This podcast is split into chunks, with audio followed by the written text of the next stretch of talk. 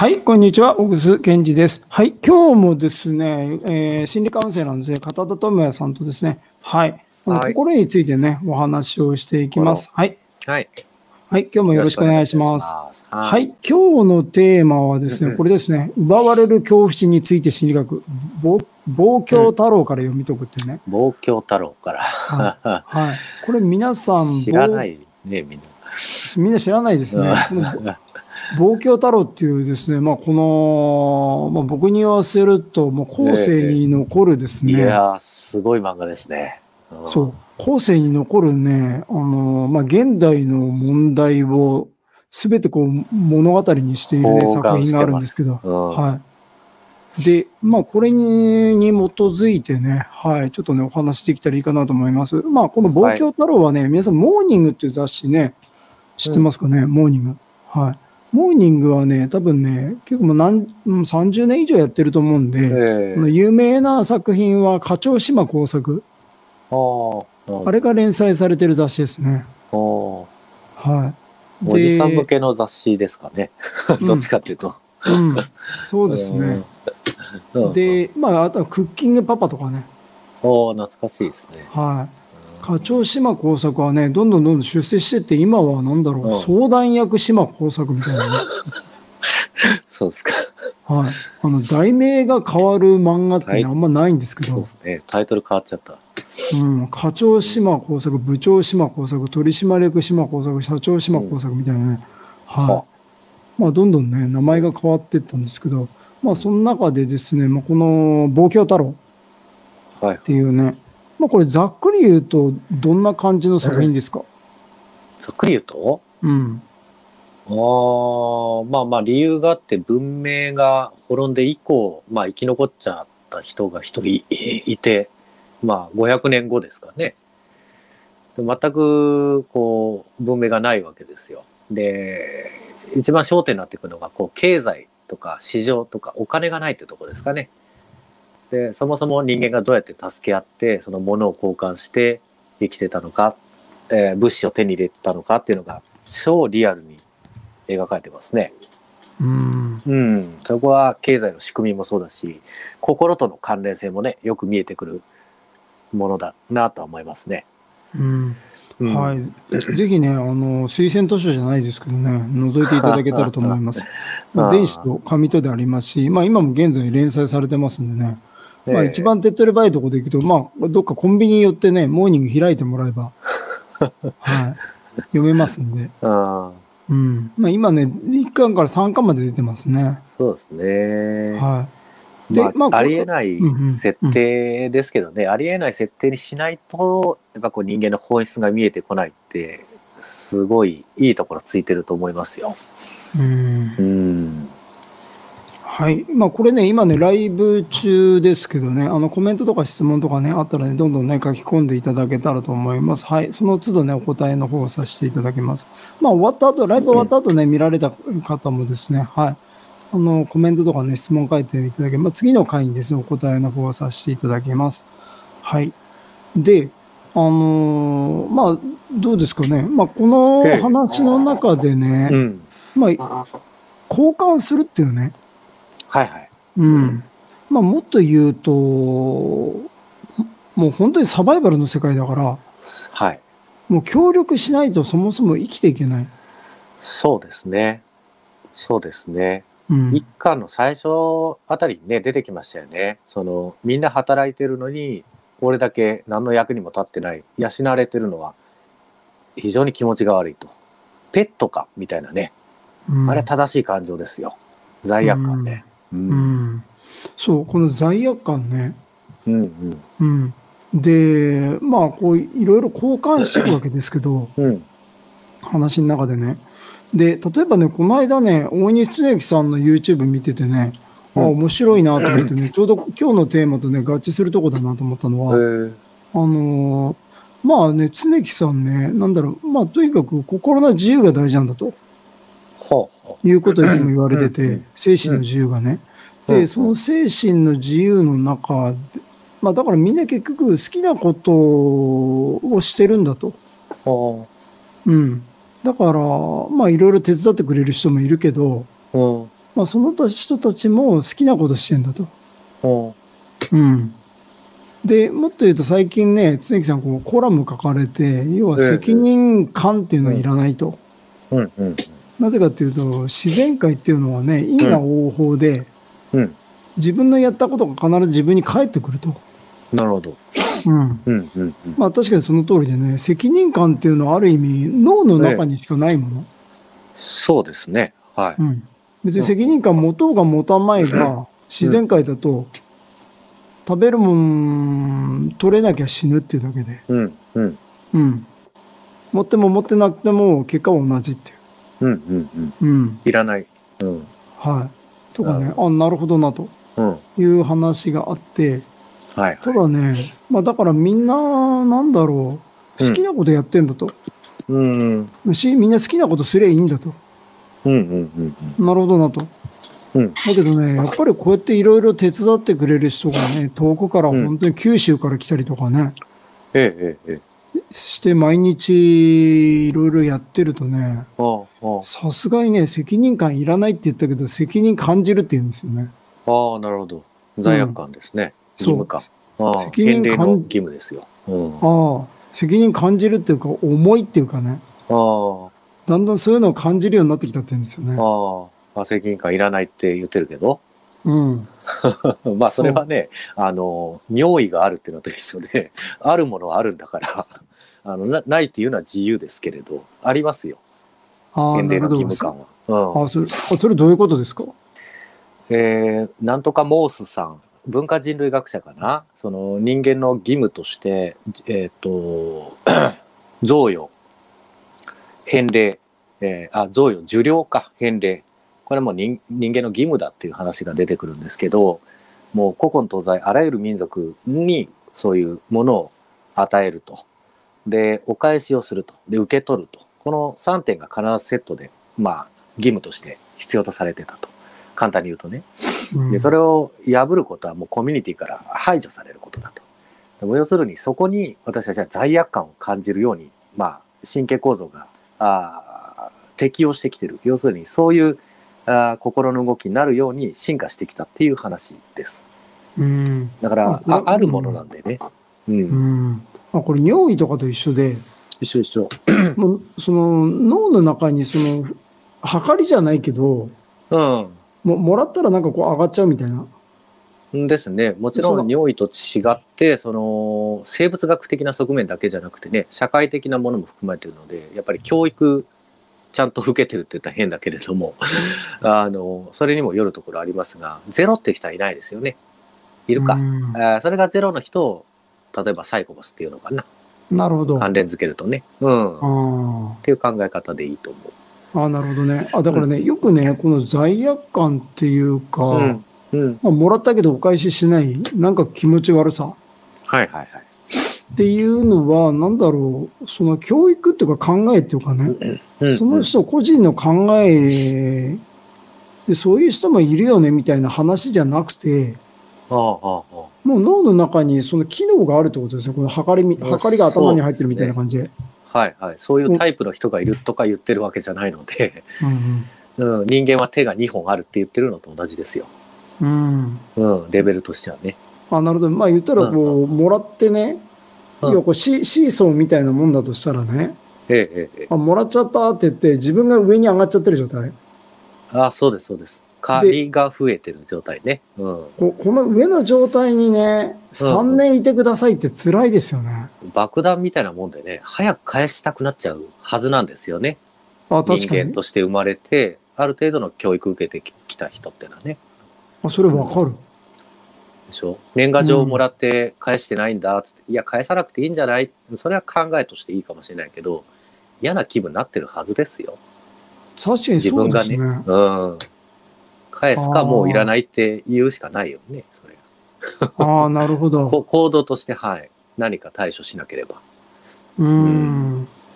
あ、なるほどね。うんうんうん。お裾分けもらって、あの、いいのよお返しなんかって言われるけど、けれど、もやもやしますよね。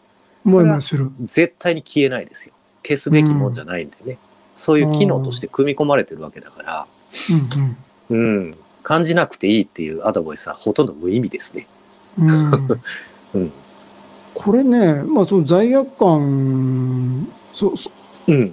まあ、そしたらそれどうその、どうすればいいのかっていうね、とこ行くと思うんですけど。うん、やっぱり、さっきも言ったけど、行動として何か、ご自身が対処する以外、私は方法ないと思ってて、にょ尿意があると、うん。どうしたらいいですかって言われても困るでしょ。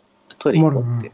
うん。必ずアクションが最後伴わないと、えー解決はないと思うんですよ。ただ、多くの方がその罪悪感を消そうと言って、考えのレベルで、あの、いろいろ本読んだりして消そうとしてるでしょ。それ絶対何も起こらないから。うん。うん。お返しをする。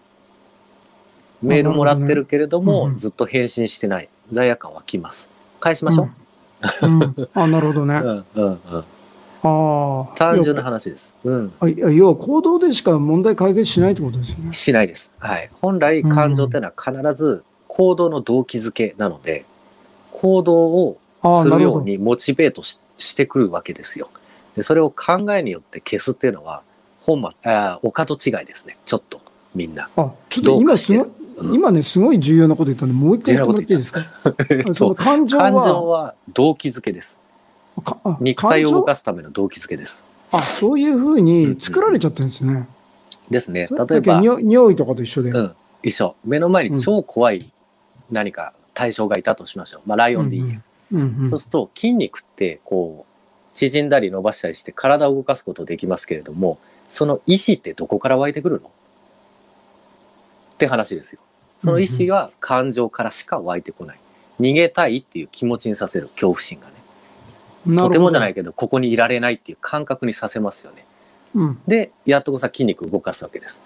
うんだから動機とこの実際の行動アクションを行うための筋肉これは必ずセットになって生まれてるのでなるほど。うん、罪悪感も一緒ですね。体動かしてメール打つのもそうね。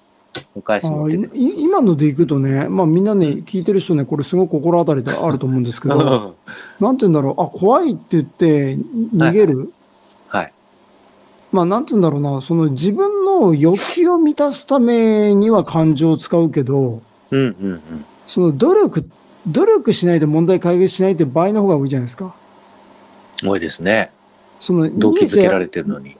逃げちゃや済んじゃうって問題って、まあか、やっぱ少なくてね、うん。その努力しないと、うん、明日物理の試験なんだけどって、逃げちゃ、逃げても解決しないしね。そうですね。物理の試験なんだけど、勉強しなきゃいけないのにって言ってるだけでね。そう、あの、仕す事行くと、だけど。仕事行って仕事全然できないからね、うん。あの、みんなに怒られてね、うん。もうなんか会社行くの怖くなってきましたみたいな。うん。でも逃げてもね、それは対処してないからですよ。ライオンの目の前に立ってるのに、怖いっていう感情を無視して逃げないで突っ立ってる。うん。食われちゃいますよ。うん。う感情にそ素直に従うことですね。ああ、なるほど。はい。それでねメッセージあるんで。うんうん。なんつうんだろう、その逃げるとかね、楽なやつはみんなや結構やれるんですよ。うん、まあわかります。で、あのーなんか、その、ね、わかんないけど、なんか、自分の欲望を満たすようなやつ。あ利己的な方向にね、低く流れちゃうっていうことですかね。そうそうそう。その時には、それみんな使ってんだけど、ええその課題をクリアするっていう方には、うんうんなかなか時間かかる人も多い。うんうんうんうん。ですね。そう。で、どっちの方がケース的に多いかっていうと、うん。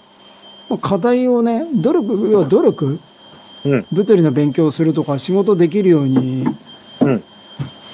なるように自分をトレーニングするっていう方向に、の方が。むずく、うん、方が圧倒的に多いからね。うん。うん。そうですね。まあ、ほはいうんうん。その時に、やっぱり結局、その物理の勉強するしか解決法、する方ないからね。うんうんうん。うん。この時にどうやってそう向ければいいのかなっていうね。その感情をね。ければいい。感情、感情をどうやってうまくそれを使うのかっていうね。うーん。まあ多分、多くの方が根本的に誤ってるのが、その、ネガティブな感情に意味がないと思ってますね、みんな。なるほど。あーゴミだと思ってますでしょ？あ、確かに。こあ、それ確かにそれを感じないことをハッピーと呼んでる人いますね。そう、これはもうね、あのー異常ですね。私から見ると。うん考えると。確かに動物的に狂ってる。狂ってる。うんだから、明日の試験で勉強しないといけない、怖いよ、不安だよっていう気持ちを消すことを是としてる文化って、これもう、ま、本当にやばいと思いますよ。ああ、でも確かうんに今のそんなことを。うんうん今の世の中そうなってますね。うん。まあ、だから狂ってるんですけど、あ 必然だと思います。うん、あ、なるほど問題は、さっきも言ったけど、動機づけですからね。あうん、不安だったら準備するしかないです。怖いんだったら逃げるしかないです。罪悪感があるんだったら返すしかないんです。あ。まあ、火災報知器みたいなもんで、火災報知器バーン、バーンって言ってね、おっしゃるとりです。すごい音鳴ってんのに、うん警報鳴ってんのになんかその警報を悪だと思って、スイッチ来ちゃう。警報、警報ぶっ壊すとか、警報になんか座布団かぶせて聞こえないようにしてる。はい。いや、そそれしてる、してる間に焼け死にますよね。死にますね。うん死ぬし、死ぬ前にサイレンが大きくなるでしょ？うん。はよ逃げろって。うんあ、その焼け死ぬ、そうですよね。うん焼け死ぬ手前が一番す、あ、だから精神状態め、すごい悪いですよね。でしょうね。危険は迫ってるわ、サイレンは大きいわ。で、それがもし精神障害の正体だとしたら、もういい加減そこは気づかなきゃダメですね。一人一人が。ああの、もう医療にそこは期待できないから、そこは別の話でね、経済的な理屈で動いてる社会、世界なんで。あ。あ、だから確かに、その状態を病気っていうふうに思い込んで、うんうんうん。うん。い病気にしちゃって、合が、そうですね、いいんじゃないかな。病気にしてもらった方が嬉しい人もいるし、えー病気として、えー治療する方が嬉しい側もたくさんいますでしょ。うんうん。お薬売れた方が嬉しい側もいるからね。うんうんうん。そこはもう期待できないですよ。あの、お一人お一人がおかしいなって思って気づいていくしかないので、うんうん。うん。うん、なるほどね。罪悪感なんてね、素晴らしい感情なんですけどね。あなるか今までの話、ちょ今今まとめると簡単に言うと、その罪悪感というのは素晴らしい感情だと。うんうんううんん。だって、人と人とをつなげる大切な感情だと思うんで、寂しいっていう感情と同じぐらいよくできた感情。うん。なんかやっぱりすごくこう、いろいろしてもらうと申し訳ないなって誰でも感じますでしょ？うんうんうん。で、そんな時に何かその人が困ってたら、あ、じゃあ、ここぞとばかりに助けてあげたくなりますよね。うんうんそれって人とのこう助け合いっていう本来の人間らしさをつなげてる感情なので、うんうん、なんとも思わない。この人に今何かしても何の得にもならないって、その人がおいおい寂しい人生を送るのはもう目に見えてます。ああ、なるほど。ううんん、うん、ううんん。非人間的な。うんまあ、あなあちょっとここまで話まとめると、そういう罪悪感というのは素晴らしい感情で、うん、うんまあ、。それがあるからこそ、現実が良くなる行動への動機づけになってるってことですよね。動機づけ。はい。人間らしく生きるための動機づけですね。ああ。うん。なるほどね。ななんでかというと、まあ、大概のことは、まあ、まあ、アルフレッド・アドラーという人は課題の分離って言い方しましたけど、要は課題、はいはいはい。うん。要は課題をこなすことでしか問題が解決しない。なるほど。はいはい。問題解決しない場合が多いから、うん、うん、うんさっきの物理の勉強するっていうのと一緒で、うん、うん、でそれ、だからそその課題をやればね、より、うんなんて言うんだろう、ハッピーになれるというかね、うん。うん、うん、うん。より良い人生になれるのに、その課題からうんずっと逃げちゃう。うん。うん。からずっとその罪悪感という警報の音は、どんどん増していくようにできてるから。そうですね。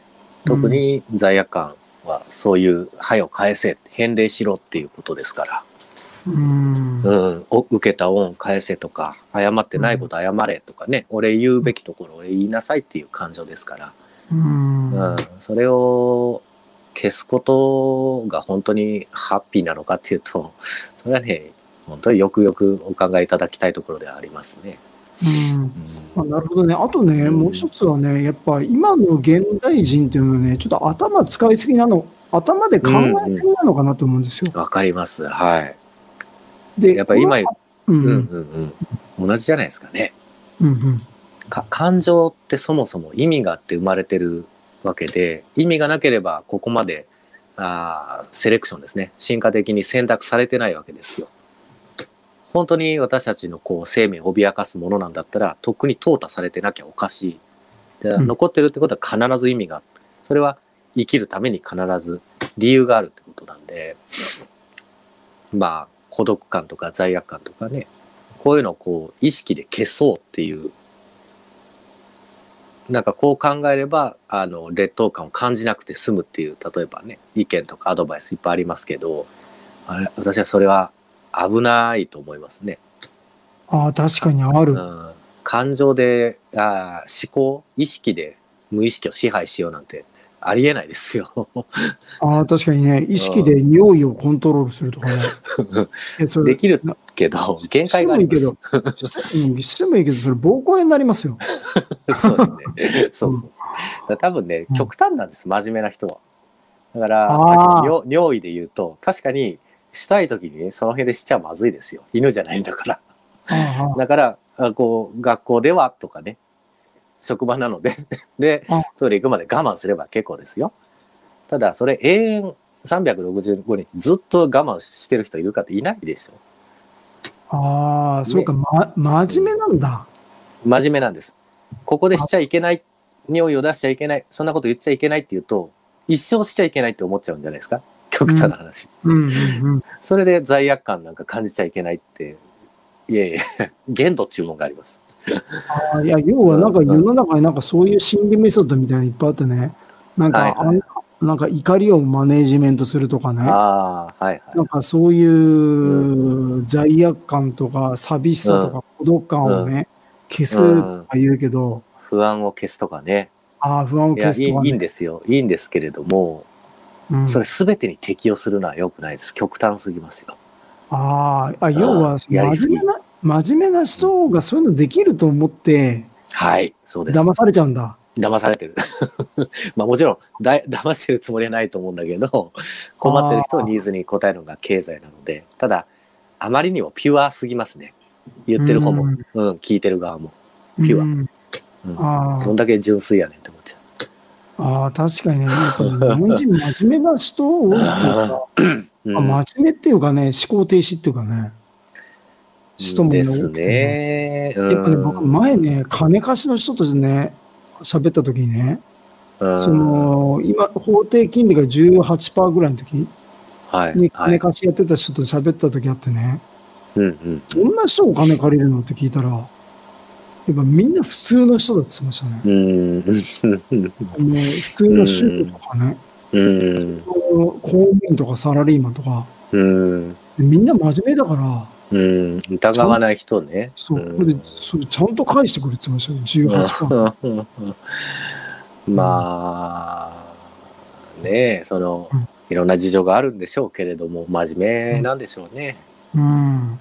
真面目すぎてね、こういうものを持ってないと不幸せっていうところも感じてるんじゃないかな。豊かじゃないと、うん、不幸だとかね。あ要は真面目すぎて、なんて言うんだろうな、その、うん。要はハッピーっていうのは、そういう罪悪感とか孤独とか不安を感じないことをハッピーだっていうふうに、すり込んでくるじゃないですか。そうですね。うん。から、なんかそういうのが消せ、不安を消せますとか、うん。うん。いうのがあるって聞くと、そういうのができるんだと。うん。ピュアですね。はい。はい。それはもう GDP 市場主義のセールストークですよ。ただの。広告です。うん。ああそんなものはないんだっていうのを真にしっかり受け止めてね、あの、どのように生きるかっていうのは考えてほしいところではありますね。うんうん。あなるほどね。それでちょっと話に戻ると、その、うんうん。まあ、今ここまでまとめるとね、要は罪悪感っていうのは素晴らしい感情なんだと。どう素晴らしいのかって言ったら、うん現実を良くするための具体的行動に向かわせる感情なんだと。そうですね。はい。うん大雑把に言うと。要は、その現実を良くする行動へのトリガーなんだっていうね。はいはい。引きねき金。引き金、動機づけ、そうしたくなっちゃう。ついしちゃう。うん。考えなくても。ななのに、もう一つはね、うんやっぱり頭を使っちゃう。はい。頭で制限しちゃってますね。うん。ここね、うんこの間もね、あの、エミさんと読書会っていうのをね、やってるんですけど、その時もやっぱそういう話があってね、うーん。やっぱりその頭を使うんじゃなくて、そう感じる方向に向かっていくっていうね。うんうんうん。うん。やっぱそこがね、ななんつうんだろう、結局、頭、大頭って大脳皮心室のことをね、脳って簡単に言うとね、うんあの見てる人にとって解説すると、その3階建てになってる、うんうんの脳だけすごく特殊な臓器で、うん。うん昔の機能を残しながら縦増ししてるんですよね。うん普通、前のやつなくなっちゃうし、僕ら尻尾がなくなったとみたいなうん感じでね。うんうん。なのに、その、えっ、と、爬虫類だった時の脳も残ってるし、うんまあ、もっと言うと海の中にいたからね。まあはいみんな海の中から上がってきたから、海の中の時にいた時の脳も持ってるし、うんうんその、な何だったか分かんないけど、猿だった時のやつも持ってるし、うんっていう、その、一番上に大脳神皮質っていう、なんかミルフィーユみたいにね、脳にね。こう覆いかぶさってるミルフィーユみたいなああ、なるほど。ああ、や。つを使うことがインテリジインテリインテリジェントなんだっていう刷り込みになりますよね。そうですね。まあ、すごいざくっと言うと、一番下にあるね、脳幹、これはもう生命維持に必要な全自動のところじゃないですか。オオートシステムですよね。で、その上に乗っかってる古いところっていうのは半自動で動くところだと思うんですよ。で、一番外側の寝室っていうのは手動で動くところ。で、この手動が意識に当たるんですあすごいわかりやすい説明。で、半自動っていうのは何を言ってるかっていうと、感情によって動機づけられるっていう意味で半自動なんです。あ恐怖心で逃げちゃう。これが半自動です。最後はアクション必要だけれども、そうしないといられない。これが真ん中の脳ですね。あ今の片瀬、今の説明、ね、わかります 今ね、今までに聞いたどの説明よりもわかりやすい。わかりやすい。フルオート、セミオート、手動です。あで私たちは手動の脳でしか自自覚とか意識とか認識、基本これが100%だとみんな思ってるけど、あ、まあよく言う話ですが一部ですよ。うん。うん。しかも基本的にはそその、はいはい。し手動で動かせる、意識で動かせるところは、うん。あの、重要なものはほとんどない。ないですね。うん。まあ、要は重要なものを手動に任しちゃいけないでしょ。そうそうそう。う結ん。局、そう、要は、じゅ絶対に止めちゃいけないものを、はいはいはい。そうそう。は、なんだろう、僕らの意識には任せてくれないんですよね。おっしゃる通りです。はい。生命維持に必要なものほど奥に詰まってますね。そう。なんでって、うんお前ら平社員だろっていうね。大脳品質あよ。お前ら平社員なんだから、お前らにね、はいそこの会社のね、う。ええ。決定権をお前らに任せるわけがないだろうと。はい。おっしゃる通りです。大脳新皮質なんかに決定権を持たせたら、こいつら死んでしまうって。うん。うんだからこそ、すあの、フルオートが最上位なんですよね。うんで、セミオートの感情に、えー思考が従うようにできてるんです。うんうんまあ、要はこれね、まあ一番だそうじゃあだ重要なことって具体的に言うと何だよって見てる人思ったと思うんですけど、要は心臓を止めれないとかね、はいはい肝臓へのグリケングリコーゲンの量を調整できないとか、血流はい。そうですね。血流とかね、はい、はい。要はまし要は指先とかにけ血液が行くかどうかっていうことを僕らコントロールできないとか。気にしたこともないですね。うんこういうのは脳幹、フルオートのお世話になってるので、まあ気にしなくてもいいですね。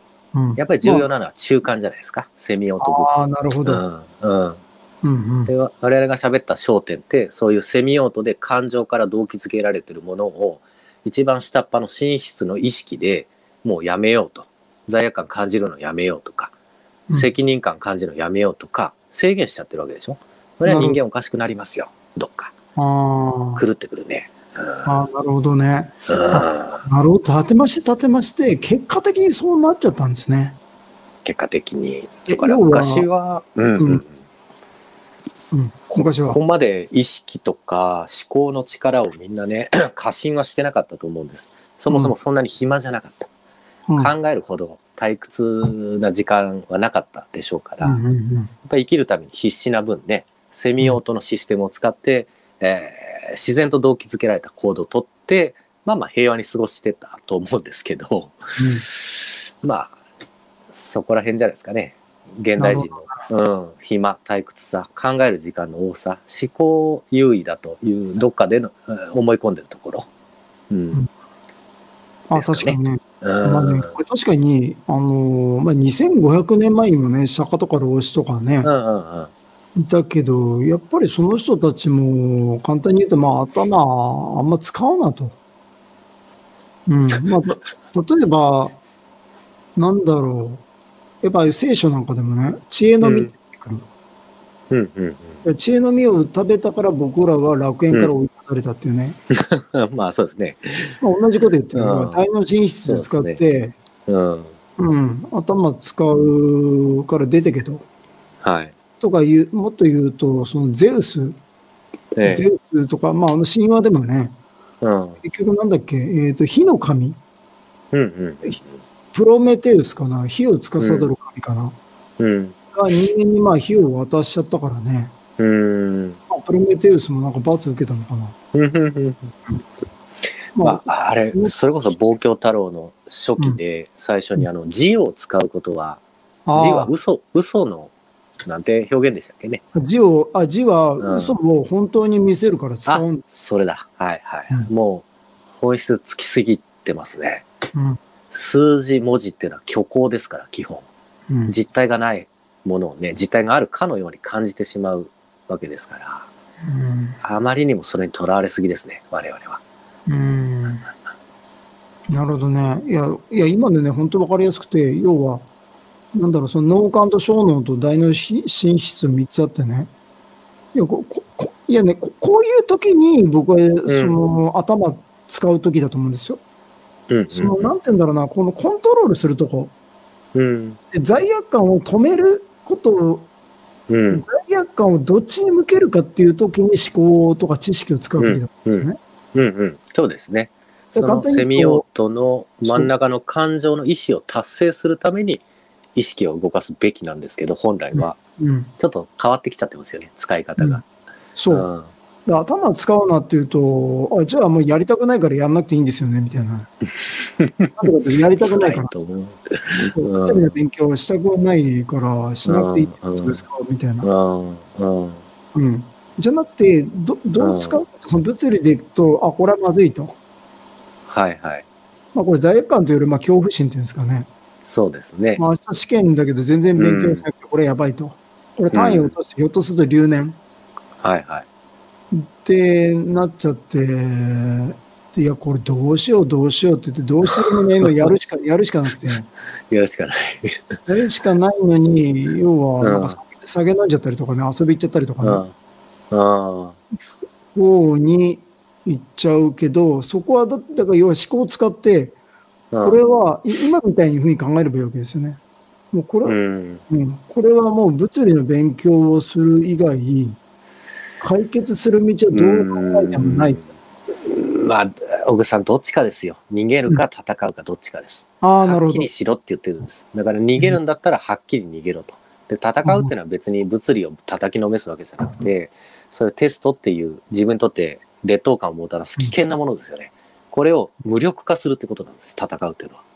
要するにライオンをにた勝つことが戦うことじゃなくて、ライオンっていう脅威を無力化すること、うんテスト。っていう危険を無力化すること、つまり克服してしまえってことです。うん。うんだから嫌な上司と話さなきゃいけない逃げるか戦うか逃げるは遠ざかればいいんですけどその上司を B と打ちのめすのかっていうとちょっと違いますね無力化するんです、うん。うん、しっかりとこう気持ちを聞いてあげなてそうあのー嫌なこと言わないようにこちらからコントロールしていけばいい 例えばねどっちかです。うんあのやる、えー物理のテストだったら頑張るしかないって言っちゃうとまた語弊あるんでどっちかですね。うん。うん、徹底的に逃げるのか徹。底的にやるのか、うんどっちか、ああ、なるほど。あ、シンプルにね。あ、二つね。ええ目の前のライオンに恐怖してるんだったら、えーぶちのめしても構わないわけですそんな力があるんだったら、うんうんうんうんうん大半の方はないから逃げるんですけどね、うん。うん。あ、まあだからその頭を使うのも、やっぱその使いどころっていうのも知っとく必要がある。うんうんうん。うん。ってことかなと思うんですけどね。はい。ですね。基本はさっき言ったセミ、セミオートの感情が真実、えー答えだとして、その答えにどう答えるか考えるのが寝室の役割ですからね。うん、あ、なるほどね。うんうんうん答えはあるんですよ。んどうやってっていうね。そうそうそう。逃げるのか戦うのか。戦うんだったら戦い方。どうねじ伏せて克服するのか。うんそのために頭はある。なるほど、わかりやすい。うんうんあーあ、まあ、だからか、そうなってますよね。要は、なんかこう、ドキドキしてきたりね。はいはい。要は、脳幹小の大脳室になってるから、要は、うん中枢の方から感じるから、中枢から末梢に血流も流れてるから、うんうんうんうん。だから最初に、そのドキドキしたりとか、汗がじんわりかいてきたりとか、うんうんうん。なんか、いうのが出てきて、で、嫌な気持ちになり、なりますね。罪悪感、うん罪悪感の不安とか孤独とか、うんうんはいはい。そういうのを感じて、で、はい。それを感情で、うん。まあ、うんまあ、今言われたように二択で、もう戦うそか、立ち向かうか逃げるかって決めて、はい。で、まあ、逃げるなら逃げるでもう終わりだし、で、うん立ち向かうなら立ち向かうで、うん。まあ、逃げるとは簡単に言うと、もう試験受けないとか、学校辞めちゃうとかね。やめちゃえばいい。うん。で、もうそれで終わりで、で、うん戦うなら、この、これをどういうふうに、あともう数時間しかないんだけど、どうやってって考えるっていう。無力化する。か、この無力化するか。うんああ、なるほどね。だけど、ほとんど、さっきの間違いは、この罪悪感とか無力感とか不安感をどうしたら頭で消せるかとかね。うん。ていう、その手前に使っちゃってますよね。そうですね。うん使いどころがその脳かなり幹と。脳幹と小脳の間に、小脳の間には大脳進出ないのに、ないんですけどね。はないのにい。そこに大脳進出を無理やり突っ込んできて思考で、はい。それを解決しようとしてる。はい。はい。ただね、小口さん、私もう一歩進んだ理屈があって、うんうん言ったことないですけど、うんあの、そうやってね、いろんなものに意識、えっ、と、例えば、テストを受けなきゃいけないのに勉強できない不安だ劣等感だって感じていろいろこう本や読んだりとかあのいろいろ考えて逃げるこう算段をこう頭で考えるわけじゃないですか。ある意味それでも時間は流れていくんですよ。これも一つのねに逃げ逃げになるんです。あそう消極的な逃避。あ、うん。そうやって時間をやり過ごしてるんじゃなかろうかっていうことあ、これね、もう全員当てはまるっていうか、みんなこの技のね、達人だって言ってるん達人でしょ？ょしょうもないことに意識奪われることってありません？私もありますいや、それ今のアメリカ大統領選とかね。そうそうそうそう。どうでもいいって分かってるのに、しょうもないニュース見て、あ、気がついたらもうこんな時間だっつって、結果的に逃避になってることって多くないですか？あ、片田さんよくそれ言うの、みんな死ぬの待ってるって言い方しますよね。あ、そうそうそうそう。それの、はい。進化版の理屈です。そう。辛いんですよ、もみんなその、時間が過ぎていくのを待っている。う。そうそうそう。確かにね、まあ僕英語、英語学習してるんでね、英語教えたりもしてるんで、結局そうで、本屋行くとね、5分で喋れるとかね、聞いてるだけでとかね、うんうんそういう本がもう毎月何十冊と何十年間うん。出続けて、それを読むことを勉強だと思ってる人いるんですよね。うんうんうんうんうんで、結局、一向に喋らない。うん。うんうんうん。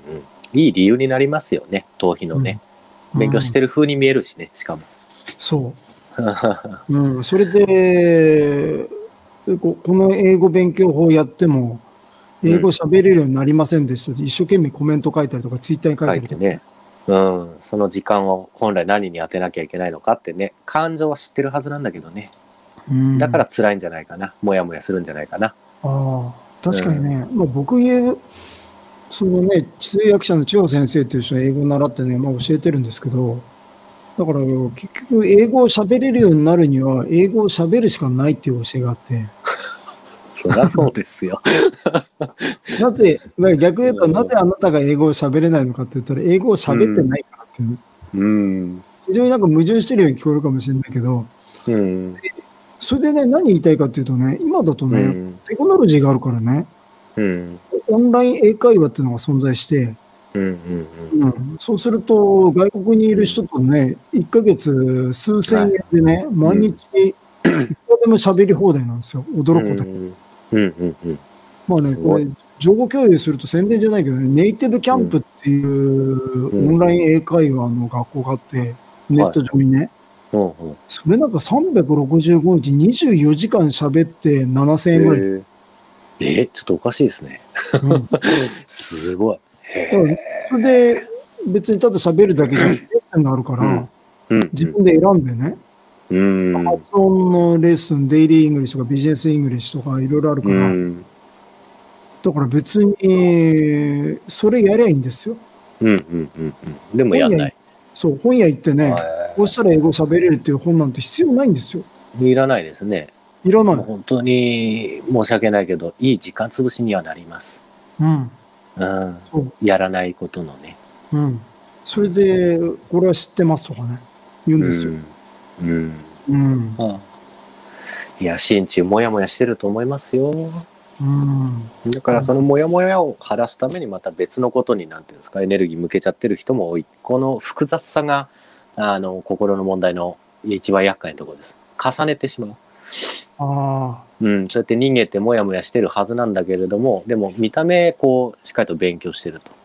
でもどうなるかっていうとその勉強してることをね人に見せないと追いつかなくなってくるんですよ。私はこんなにやってるって。そこで満たされるっていうちょっと複雑なことをしてしまってるああ、時間潰しね。時間潰しああ、なるほど。うーん。まあだから、そういう、まあこれもね、だからある意味思考だと思うんですよ。今今みたいなことを認識するっていうのは。ですねこうや今の話、うんそう、今の話聞いて、うんで、またなんか本屋にとか、本屋行ってね、こうしたら英語が話せるようになるっていうのをちょっとね、見に行こうかな、みたいになったら、自分はまた逃げてんだとはい。でいう、、分かればいいですね、自う分で。ん、これは、なんて言うんだろう、思考っていうか知識も同時に使わないと気づかない。気づかないですね。えだってその人たちは絶対ね、自分はいいことしてると、自分にとって。うん。うん。で、なんだろう、まあ、心底思おうとしちゃってる。うんですね。本当はね、話すしかないのは、こんなのは、実は誰でも知ってるんだけれど、うん まあ、いい感じでぼやかされちゃってますよね。そう。だからね、逃げる理由がなくなっちゃうから。うんそう、だからね、いや、こう喋れるようになりたいとか、なんかやってるとかっていう人にね、聞くんですよ。うんオンライン英会話やってるってうん。聞くとね、うん。やってるっていう人今まで一人もいない。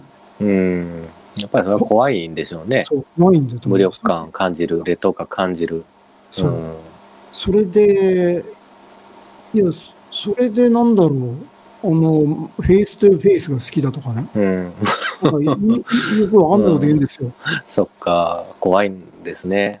ううんん。でも本来その恐怖心劣等感無力感っていうのはしっかりと浴びて悔しいって思いをして上手になることが本来の意識の使い方なのでドーンと背中を押してあげるしかないんですけどねうん。うーんなるほどね。辛い一番辛いのはねあの何よりね本人ですよああ、確かにね。うん分からないのそのモヤモヤしてなんでモヤモヤしてるか分からない自分が逃げてるっていうことに気づく気づかないうん。大丈夫ですみんなねそうやって生きてるんです逃げながらねうん私もそうですよ。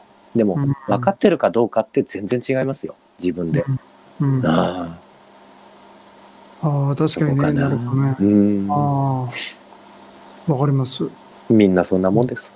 うんうんなるほど。ということですね。はい。うん。はい。まあ、今日もね、素晴らしいお話ありがとうございます。ちょっとね、望郷太郎ですね。ボキョ太郎。うん。今日、望郷太郎について、んまあ、ここからね、お話ししたんですけど、ちょっと望郷太郎のね、これ紹介させてもらうとですね、うん。うん。えーと、これですね。はい。まあ、こんな感じでね、今ね、3巻まで、うん。うん。3巻まで出てますね。うん。まあ、これね、本当後世に残るようなね、驚きの作品ですね。ねえ、うん面白いんですけどね。まあ、多分ね、今みたいなことが、うん。うっすらわかるっていうか、興味があるっていうかね、うんうんうんうん。人が読んですげえなっていうので、うんうん。うん。でしょうね。人間って何ぞや、心って何ぞや、あー生きるって何ぞやって、こういうものにちょっとでも興味があればね、多分すごく得るもの大きいんじゃないかなと思いますね。うん、とにかくね、うん今、ん今話したようなことを、あの、物語にして、しかもうん。絵にしてるっていうのがすごい。すごいですね。多分、相当な苦労してると思います。考え、導き出すのに、これ。うん。そう。要は、今みたいな話を、まあ僕らはこう、なんつうの、理屈っていうかね、で話したんだけど、この作者は山田先生はね、エンターテインメントにしてるわけですよ。ですね。すごいと思います。だからそれが一番すごいと思う。うん。今みたいな話をね、まあ難しく言ったりね、論文に書いたりっていうのはできるんだけど、うん、まだできる。うん。だけど、面白おかしくしんのが一番難しいじゃないですか。はい、はい。凄まじい努力だと思います。そう。うん。だからそういう意味でもね、ここまでのことをしてくれたこの山田先生に対する敬意を表してね、読んでもらいたいなと思いますね。すごいと思うんう。とにかく。なるほど。はいすごいとしかちょっとね、言いようがない。うん。はい。まあで、ですね、パッと見ね、その、面白そうに見えないと思うけれど、うん。読んでいくとね、うん。非常に深いですね。はい。うん。でですね、まあ、今のお話もね、まあ、僕らこのメンタルジムザ・チェンジっていうのをやってるんですけど、まあ、それで、そこでですね、まあ、この、まあ、書籍があるんですね。はい。で、まあ、僕らの場合はちょっとエンターテインメントではないんですけど、はい。まあ、うん今言ったようなお話をですね、こう書籍でね、お伝えしてますんでね、まあ、ぜひね、こう読んでいただけたらと思います。まあ、これも電子と紙とでありますんでね。はい。うんで、他にもね、こういった動画でね、お伝えしてるんですね。で、この Amazon プライムビデオでですね、まあこういうふうに分かっているのにできないを消そうとかね、うんはい、プライベートメンタルジムザ・チェンジカウンセリング養成講座とかね、まあなんとね、驚くことにこれ全部ね、あの Amazon プライム会員の方は無料で見られるっていうね、あら、そうですか。うふうに言っんうん。てますんで、Amazon でね、はい、うんあの、プライベートメンタルジムザ・チェンジってね、打ってもらうと出ますんでね、ぜひね、覗いていただければと思います。これもね、だいたい毎日どうだろう。この Amazon プライムビデオだけで30時間から40時間ぐらいね、誰か見てくうれて、ん。はい。うん。非常にね、好評を得ています。うん。で、はい。まあ、そんなとこですかね。まあい、いろいろとありますので、ぜひね、覗いていただけたらいいかなと思います。はい。ということでね、皆さんね、長い間ね、見ていただきありがとうございました。はい。ぜひね、まあ、あのーみやあの、ライブ終わった後もね、コメントとか書いていただいて、なんか今度これについて話してほしいとかですね。はい。うん。